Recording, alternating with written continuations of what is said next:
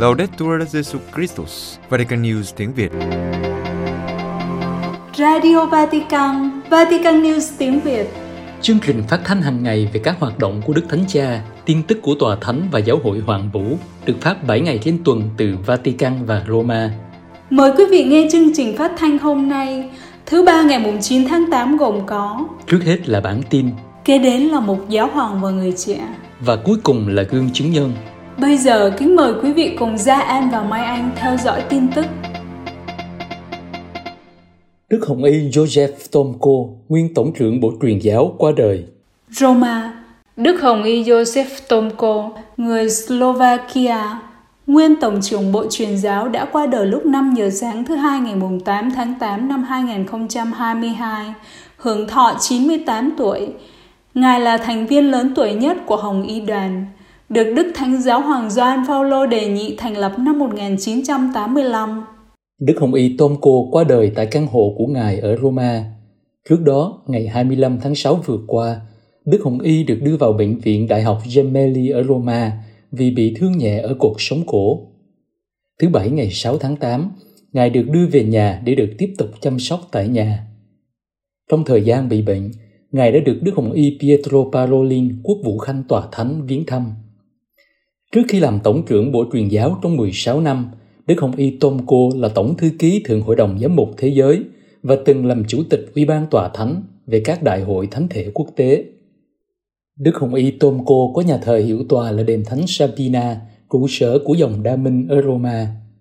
Theo thông lệ, các vị giáo hoàng vẫn đến nhà thờ này để chủ sự thánh lễ thứ tư lễ tro, khai mạc mùa chay thánh với nghi thức sức tro và Ngài là người bỏ tro trên đầu các đức giáo hoàng. Hay tin Đức Hồng Y qua đời, văn phòng báo chí Hội đồng Giám mục Slovakia đã bày tỏ tiếc thương sự ra đi của vị Hồng Y đáng kính của giáo hội, đồng thời mời gọi các tín hữu cầu nguyện cho Ngài. Hồi tháng 9 năm 2021, báo chí có nhiều dịp nói đến Đức Hồng Y Tomko trong dịp Đức Thánh Cha viếng thăm Cộng hòa Slovakia từ ngày 12 đến 15 tháng 9 và Đức Hồng Y cũng trở về nước để chào đón Đức Thánh Cha.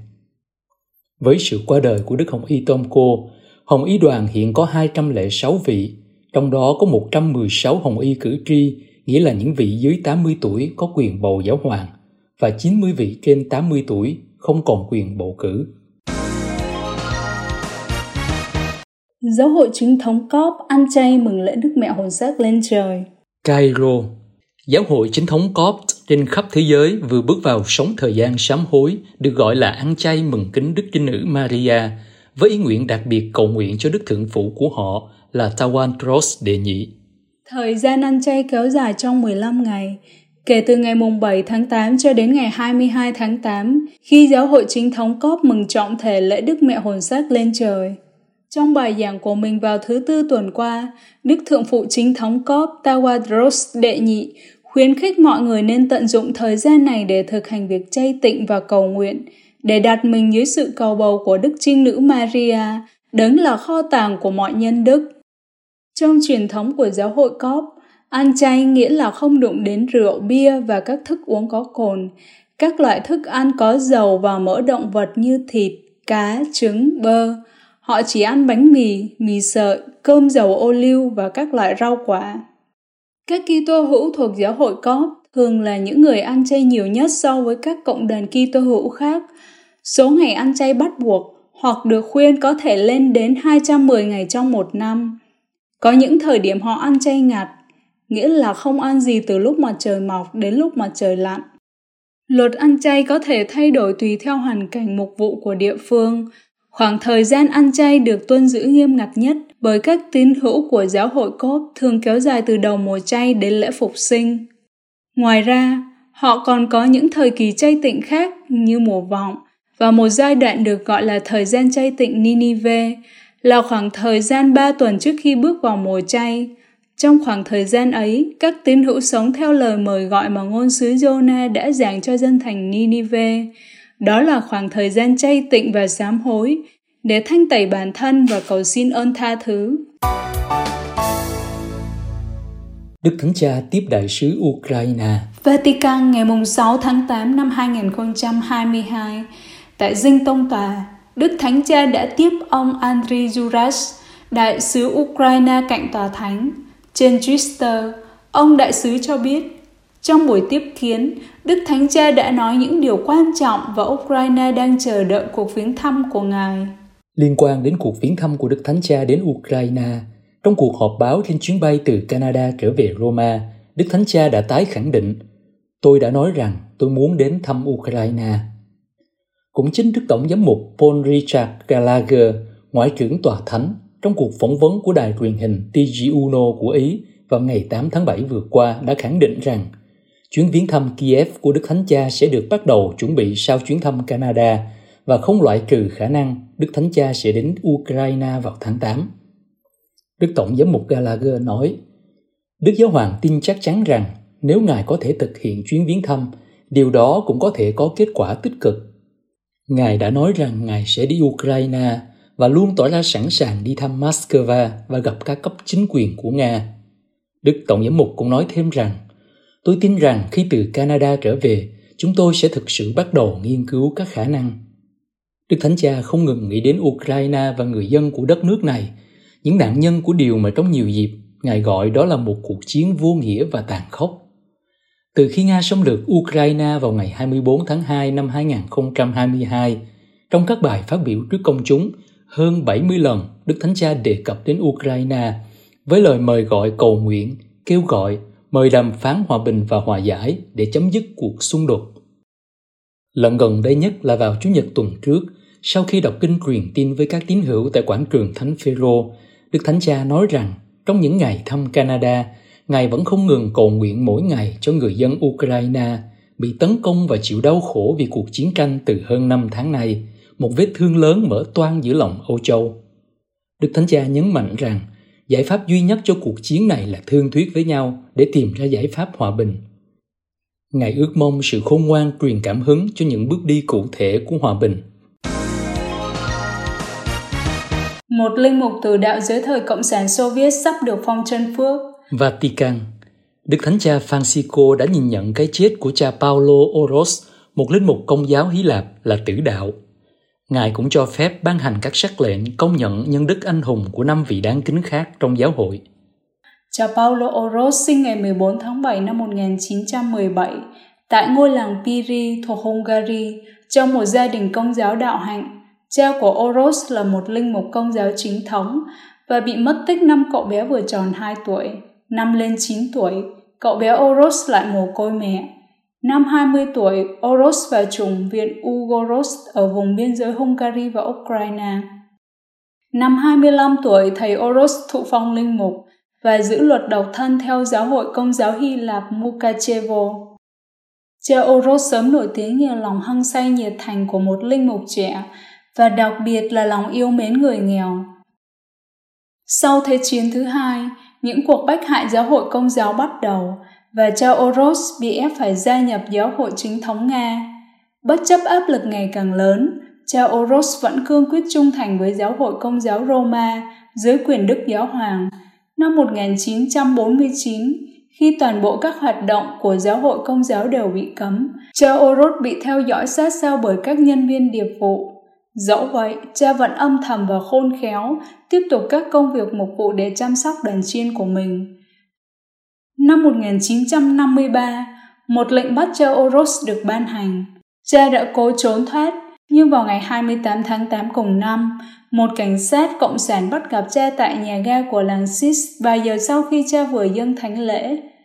Một viên đạn bắn xuyên cằm cổ và giết chết cha tại chỗ. Mặc dù xác của cha Oros bị giấu nhiệm cho đến khi chế độ Cộng sản sụp đổ, cái chết của cha ngay tức thì được rất nhiều người nhìn nhận như một cuộc tử đạo. Nhiều người làm chứng đã nhận được ơn lành từ lời truyền cầu của cha Oros. Cùng với việc nhìn nhận chứng tá tử đạo của cha Oros, Đức Thánh Cha Francisco cũng ban hành sắc lệnh nhìn nhận nhân đức anh hùng của năm vị đáng kính khác. Thứ nhất là cha Jesus Antonio Gomez, một linh mục Colombia, người được mệnh danh là ngọn đèn của bí tích thánh thể vì lòng yêu mến đặc biệt của cha dành cho bí tích thánh thể. Thứ hai là cha Giovanni Giuseppe Bonzi, một tu sĩ dòng Campuchino, là người sáng lập các trung tâm nụ cười Francisco, là nơi tiếp nhận và giúp đỡ người nghèo, trẻ mồ côi và bị bỏ rơi. Vị thứ ba là cha Giovanni Sanchez Hernandez, vị sáng lập của dòng tôi tới Chúa Giêsu linh mục, với linh đạo chuyên giúp đỡ cho các linh mục gặp khó khăn. Vị thứ tư là cha Victorio Correjo de Almeida, một tu sĩ dòng chúa cứu thế người Brazil, giám đốc của Radio Aparecida. Và cuối cùng là Sơ Maria Celina Kananakan, một nữ tu Ursuline người Ấn Độ, qua đời năm 26 tuổi, chỉ 35 ngày sau khi khấn dòng. Đức Thánh Cha, hãy là người trẻ với đôi cánh ước mơ cội nguồn. Và thì càng, trong buổi tiếp kiến các bạn trẻ và những người đồng hành của ekip Notre Dame, ngày 6 tháng 8 năm 2022, Đức Thánh Cha khuyến khích các bạn trẻ có đôi cánh để bay, ước mơ, sáng tạo và có cội nguồn để đón nhận sự khôn ngoan từ người lớn tuổi. Ekip Notre Dame bắt nguồn từ năm 1938 tại Paris với bốn cặp vợ chồng trẻ Kitô muốn đào sâu đức tin. Những người trẻ này nhận ra rằng hôn nhân là hình ảnh sống động tình yêu hiệp nhất của Chúa Kitô với giáo hội của người. Cha Henri Caffarel là người đã hướng dẫn họ và sau đó là người thành lập phong trào. Trong bài nói chuyện dành cho các bạn trẻ và những người đồng hành của ekip Notre Dame, trước hết, Đức Thánh Cha nhấn mạnh mỗi người trẻ là niềm hy vọng cho Chúa Giêsu, niềm hy vọng của tình bạn, hy vọng cùng nhau bước, một niềm hy vọng của việc cùng nhau truyền giáo.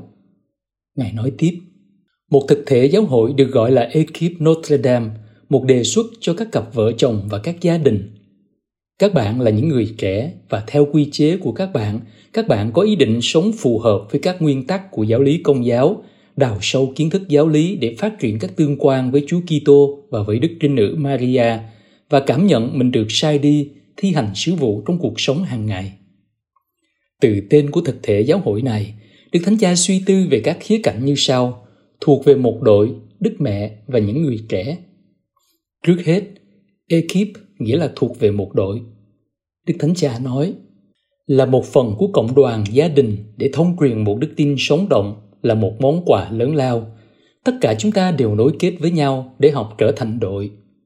Thiên Chúa muốn tham gia vào sự năng động này của các mối quan hệ và đưa chúng ta đến với cộng đoàn, mang lại cho cuộc sống chúng ta một ý nghĩa đầy đủ về bản sắc và sự thuộc về.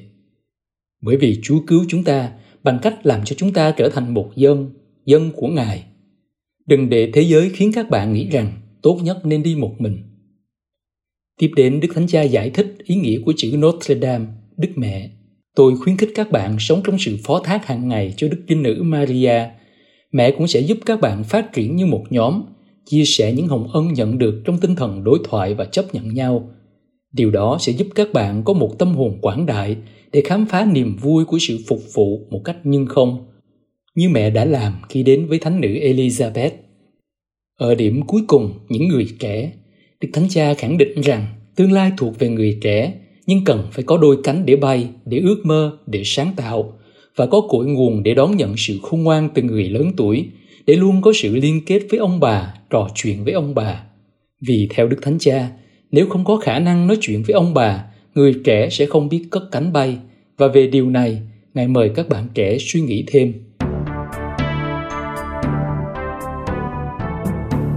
vị vừa theo dõi bản tin ngày 9 tháng 8 của Vatican News tiếng Việt.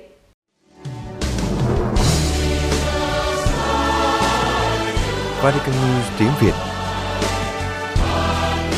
Chuyên mục Giáo hoàng và người trẻ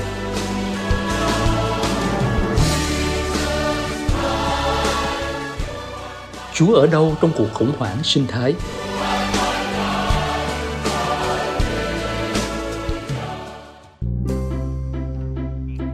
Xin chào, chào mừng các bạn quay trở lại với chương trình Giáo Hoàng và Người Trẻ. Và như thường lệ với người dẫn là mình, Jen Kabur. Và Trung Hưng. Các bạn thân mến, chương trình Giáo hoàng và Người Trẻ là một không gian gặp gỡ giữa những giáo huấn và quan điểm của giáo hội. Với những quan điểm, suy tư và chia sẻ của những bạn trẻ hôm nay, chương trình mong muốn là nhịp cầu kết nối tư tưởng, là không gian kết nối tiếng nói. Và chung tay vào hành động vì tin mừng các bạn nhé. Vâng, các bạn thân mến, ở tuần rồi thì chúng mình đã cùng với nhau tiếp tục chương thứ 10 của sách Ducat và đặc biệt á, là ở trong số tuần rồi chúng ta đã có một câu hỏi đối với mình là như thể như là một lời cảnh tỉnh hay một lời nhắc nhở đó bạn trẻ. Đó là đối với chúng ta đó, thế hệ này có lấy đi nguồn sống của thế hệ sau này hay không? Mà theo con thì à, vấn đề môi trường khi mà nó đang ngày càng trầm trọng rồi thiên tai bão lũ phá rừng rồi rác thải đủ các kiểu á thì với đà này thiên nhiên môi trường ngày càng xuống cấp nên con thấy là sách Docat đã diễn giải khá là hay khi mà dẫn chúng ta là những người đang lắng nghe giáo huấn xã hội của giáo hội đặt cái nền tảng cái chuẩn mực trước hết là nằm ở nơi Thiên Chúa. Đúng rồi đó, để với cái góc nhìn hướng thượng như vậy đó thì chúng ta sẽ thấy là chúng ta đang lãng phí rồi phá hoại công trình quà tặng mà Chúa trao cho chúng ta đó chỉ là vì lợi ích cá nhân hay một nhóm nào đó chứ không phải là hướng đến một cái lợi ích chung cho cộng đồng và toàn thế giới. Uhm, vậy là chúng ta đã tóm tắt sơ qua về số tuần rồi. Con biết là thầy sắp sửa lại nói là vâng các bạn thân mến, chúng ta sẽ tiếp tục với câu hỏi tiếp theo. Ồ oh, yeah, vậy thì bạn trẻ đã nói dùm mình rồi đó. Thôi thì chúng ta còn chần chừ gì nữa thì chúng ta mở sách ra đọc thôi nhé. Ok. À mà thôi thì hôm nay bạn trẻ có ý kiến hay là tư tưởng gì không đi. Chứ mình thấy mình cũng đang à, bí tư tưởng rồi hay là bạn trẻ có gợi ý gì cho mình để mình tìm một câu hỏi và câu trả lời trong sách Ducat không? Thực ra là đối với con thì cũng xem như là có một câu hỏi vậy.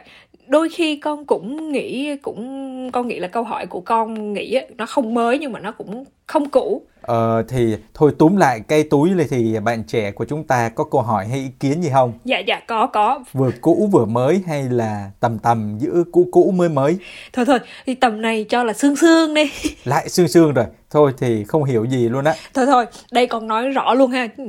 Cứ mập mờ rồi xương xương rồi xương mai rồi thầy lại rối. Đây câu hỏi của con nằm rõ trong tờ kịch bản này rồi. Mất công giả chân làm gì nữa đúng không? ok ok rồi. Đây đây đây đây đây câu số 269. Thiên Chúa ở đâu trong cuộc khủng hoảng sinh thái? Ừ, nói thiệt với thầy là con thấy câu hỏi này rất là thực tế vì đặc biệt là giữa cái cảnh à, bối cảnh dịch vừa rồi đó thì rất là nhiều cảnh đau khổ rồi mất mát và người ta thường rất hay đặt câu hỏi Chúa ở đâu rồi làm sao con thấy Chúa đó. Ồ thì đúng rồi, ý kiến là không mới không cũ của bạn trẻ đúng không? Dạ yeah, đúng rồi. đây đây câu trả lời cho bạn trẻ đây cuộc khủng hoảng sinh thái xảy ra không phải ở trên bàn làm việc của các nhà thần học và xã hội học, mà đúng hơn, chú ý cái chỗ đúng yeah, dạ, hơn này ha, yeah. Dạ.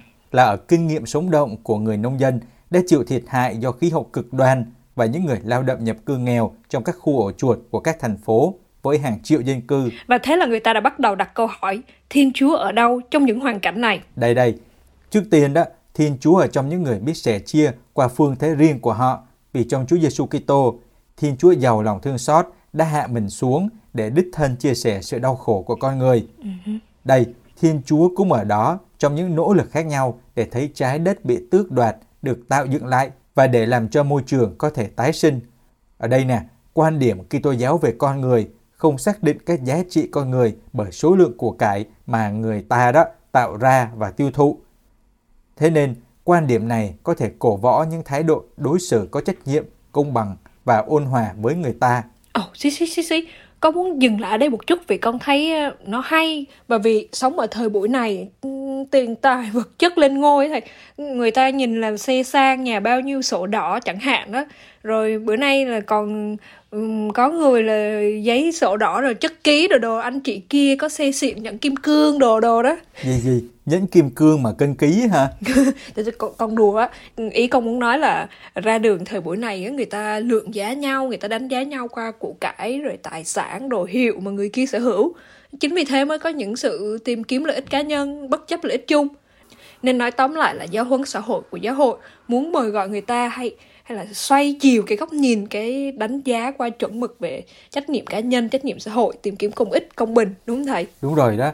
Hơn nữa nè giáo hội còn là chủ thể có vai trò toàn cầu lâu đời nhất. Và vì vậy đó đặc biệt là còn có khả năng về trách nhiệm trên toàn thế giới. Vì trách nhiệm đáng xem nhất là sẽ đảo ngược cuộc khủng hoảng sinh thái. Và ở đây mình thấy có hai điểm mà bạn trẻ cần lưu ý đó nè. Đó là nãy chúng ta có hỏi về Thiên Chúa ở đâu trong cuộc khủng hoảng sinh thái đúng không? Yeah. Rồi từ Thiên Chúa chúng ta đặt trong dấu nháy nha. À, nên ở đây nè nhấn mạnh đó là chúng ta thấy Thiên Chúa qua các con người có thiện trí và đang dấn thân phục vụ trong cuộc khủng hoảng sinh thái. Ừ, điều này là giống như đang nói đến các nhóm thiện nguyện hay là những tổ chức thậm chí là ở cấp quốc gia hiện tại đang tìm kiếm các giải pháp xanh cho cuộc sống như là sử dụng các nguồn năng lượng tái tạo từ gió, từ sóng biển, từ điện mặt trời hay là những cái nhóm, những cái tổ chức giúp đỡ mọi người trong thời điểm dịch nè. Ồ, và mình cũng có nghe nói á, là thực sự á, giờ người ta chưa bỏ được việc uh, sử dụng nhiên liệu hóa thạch nữa, nhưng mà họ đang dần dần từng bước đó sử dụng các nguồn nhiên liệu không thải nè, hoặc là giảm thải khí CO2 hay là các phương tiện giao thông ở trên cạn cũng như ở trên biển nữa. Và tiếp theo ý hồi nãy á, là ngoài việc chúng ta gặp thấy Chúa trong những con người mà thiện trí rồi dấn thân cho các hoạt động này kia đó, và chúng ta còn thấy đó là Chúa hoạt động trong giáo hội, trong các giáo huấn xã hội của giáo hội nữa. Và đi kèm với đó đó là chúng ta cũng thấy là mình được lãnh nhận cái trách nhiệm mà giáo hội đang gắn trên vai nữa. Ừ, là trách nhiệm mà đảo ngược cái cuộc khủng hoảng sinh thái đúng không thầy? Đúng rồi, giáo hội phải chạy ngược dòng với thế gian chứ phải không? Ừ, đúng rồi và người trẻ chúng con nghe chạy ngược dòng là biết mệt rồi đó. Nhưng mà nhưng mà thôi giáo hội dạy và mời mình nên là hy vọng chúng ta cùng chạy với giáo hội đi. Ồ vậy là sắp tới có giải marathon vì môi trường sinh thái mà thì mình biết đó là bạn trẻ sẽ là người đầu tiên tham gia rồi đó. Đó đó con tham gia tiếp nước đó Các bạn thân mến, chương trình Giáo Hoàng và Người Trẻ mỗi là nhịp cầu kết nối tiếng nói của Đức Thánh Cha và quan điểm của giáo hội với các bạn. Và các bạn có thể cộng tác bằng cách gửi những câu hỏi hay những thắc mắc tranh trở hay ý tưởng cách thức sáng tạo và mới mẻ cho chương trình của chúng mình qua địa chỉ email giáo hoàng và người trẻ a gmail.com hay nhắn tin cho chúng mình qua trang Facebook Vatican News tiếng Việt hoặc để lại các dòng comment trên YouTube nhé. Hẹn gặp lại các bạn vào thứ ba tuần tới. Xin, Xin chào, chào và, và hẹn gặp, gặp lại. lại.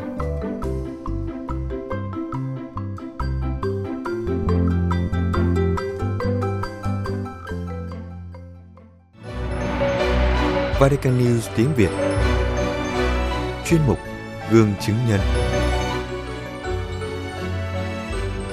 Con của một phụ nữ bị hãm hiếp trở thành linh mục Cha Antonio Velez Alfa, người gốc Colombia, hiện đang sống ở Argentina.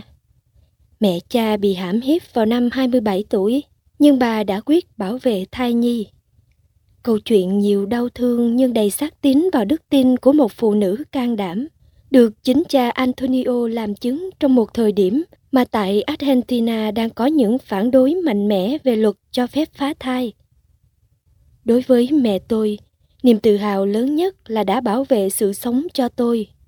Khi nói những lời này, cha Antonio rơm rớm nước mắt bởi vì điều này làm cho cha quay trở lại tuổi thơ đầy đau thương của cha và mẹ cha.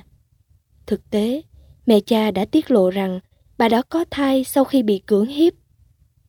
Cha Antonio, linh mục chánh xứ của tỉnh Chubut của Argentina, đã quyết định làm chứng sau một bản án của tòa án tối cao của Argentina, tuyên bố phá thai không vi phạm luật trong những trường hợp bị cưỡng hiếp. Cha nói, Mẹ tôi là một phụ nữ có đức tin mạnh mẽ, xác tín và thực hành. Bà nói mặc dù hoàn cảnh rất khủng khiếp, nhưng đã cưu mang điều kỳ diệu của sự sống mới. Một sự sống mà Thiên Chúa đã trao ban cho bà. Chính vì xác tín điều này mà mẹ tôi đã không phá thai. Và nếu Chúa cho phép điều này xảy ra, thì sự kiện này phải có ý nghĩa. Mẹ của cha Antonio bị hãm hiếp ở tuổi 27 bởi những người bạn đồng nghiệp. Tại một lễ hội, những người này đã chuốc thuốc mê cho thiếu nữ và lạm dụng cô. Trong nỗi đau khổ không biết cha của em bé là ai, thiếu nữ bị ép gả cho một người quá vợ. Người chồng này không những không yêu thương cô, lại còn tiếp tục ngược đãi ngay sau khi kết hôn. Vì không thể ly thân, mẹ của cha Antonio vẫn phải ở với chồng và có thêm đứa con thứ hai trong lúc Antonio được gửi về cho bà ngoại. Cha Antonio tiếp tục câu chuyện. Một ngày nọ, bà tôi nói tôi gọi ông tôi bằng bố. Tôi thắc mắc hỏi lại bà rằng tại sao cùng một người mà lại vừa là bố vừa là ông. Từ thắc mắc này, tôi đi hỏi mẹ tôi và bà đã kể lại cho tôi nghe câu chuyện khủng khiếp mà bà đã phải trải qua. Bà giải bày. Nhiều người muốn mẹ phá thai, những người khác muốn mẹ bán con đi và một số người muốn vứt bỏ con ra đường và cũng có những người quan tâm đến con. Thực tế, tôi đã trải qua tuổi thơ rất khó khăn. Khi mới 10 tuổi, tôi đã có những phản ứng dữ dội chống lại mẹ tôi. Một ngày kia, tôi muốn trút cơn giận với Chúa. Tôi đến nhà thờ để phản đối người. Trong khi tôi hét lên, tại sao điều này lại sẽ đến với con? Thì có một linh mục đến bên tôi và nói với tôi rằng tôi đã đưa ra câu hỏi sai. Cha nói không hỏi tại sao, nhưng hãy hỏi cho ai. Đó chính là hoàn cảnh của tôi. Thiên Chúa đang gọi tôi thực hiện những điều kỳ diệu. Vị linh mục đó nói với tôi rằng Thiên Chúa viết đường thẳng trên những đường cong và tôi sẽ là khí cụ của người. Sau đó vị linh mục đọc đoạn thánh kinh của ngôn sứ Jeremia về việc Chúa gọi ông và trấn an ông. Có lời Đức Chúa phán với tôi rằng Trước khi cho ngươi thành hình trong dạ mẹ, ta đã biết ngươi. Trước khi ngươi lọt lòng mẹ, ta đã thánh hóa ngươi. Ta đặt ngươi làm ngôn sứ cho chư dân. Nhưng tôi thưa, ôi, lạy Đức Chúa là Chúa Thượng, con đây còn quá trẻ, con không biết ăn nói. Đức Chúa phán với tôi, đừng nói ngươi còn trẻ. Ta sai ngươi đi đâu, ngươi cứ đi. Ta truyền cho ngươi nói gì, ngươi cứ nói, đừng sợ chúng, vì ta ở với ngươi để giải thoát ngươi. Lời chứng của cha Antonio trước tòa là một khẳng định trước đây của đa số người dân Argentina. Đặc biệt các Kitô hữu. Thực tế, vào tháng 11 năm 2020, các Kitô hữu thuộc nhiều hệ phái ở Argentina và những người thiện chí đã cùng nhau xuống đường để phản đối dự luật nhằm hợp pháp hóa việc phá thai đã được Tổng thống Alberto Fernandez trình lên Quốc hội. Theo các nhà tổ chức, các cuộc biểu tình đã diễn ra trên hơn 500 thành phố trong cả nước. Luật này sẽ cho phép cả những thiếu nữ dưới 13 tuổi phá thai mà không cần sự đồng ý của cha mẹ. Việc phá thai theo yêu cầu được hợp pháp cho tới tuần thứ 14 của thai kỳ và cho phép phá thai vào bất kỳ thời điểm nào của thai kỳ nếu nó được xác định là gây nguy hiểm đến tính mạng, thể chất hoặc tâm lý của người mẹ hoặc nếu đó là kết quả của lạm dụng tình dục. Cũng trong tháng 11 năm 2020, tám phụ nữ sống trong những khu ổ chuột lớn nhất trong tổng giáo phận Buenos Aires, giáo phận trước đây của Đức Thánh Cha Francisco, đã viết thư cho Ngài bày tỏ lo ngại rằng dự luật phá thai nhắm đến các phụ nữ nghèo và xin Ngài giúp cho tiếng nói của họ được lắng nghe. Trong thư đề ngày 22 tháng 11 năm 2020 gửi các phụ nữ Argentina, Đức Thánh Cha nói rằng vấn đề phá thai chủ yếu không phải là vấn đề tôn giáo mà là vấn đề đạo đức con người là điều đi trước bất kỳ hệ phái tôn giáo nào đức thánh cha đặt ra hai câu hỏi có công bằng không khi loại bỏ một mạng người để giải quyết một vấn đề có công bằng không nếu thuê một kẻ giết thuê để giải quyết một vấn đề đây là lần đầu tiên ngài trực tiếp nói về chiến dịch ủng hộ phá thai tại quê nhà của ngài Đức Thánh Cha khen ngợi các phụ nữ chống phá thai thực sự là những phụ nữ hiểu sự sống này là gì và Ngài ngưỡng mộ công việc và chứng tá của họ. Ngài cảm ơn những gì họ làm. Ngài nói rằng quê nhà hãnh diện có những phụ nữ như họ.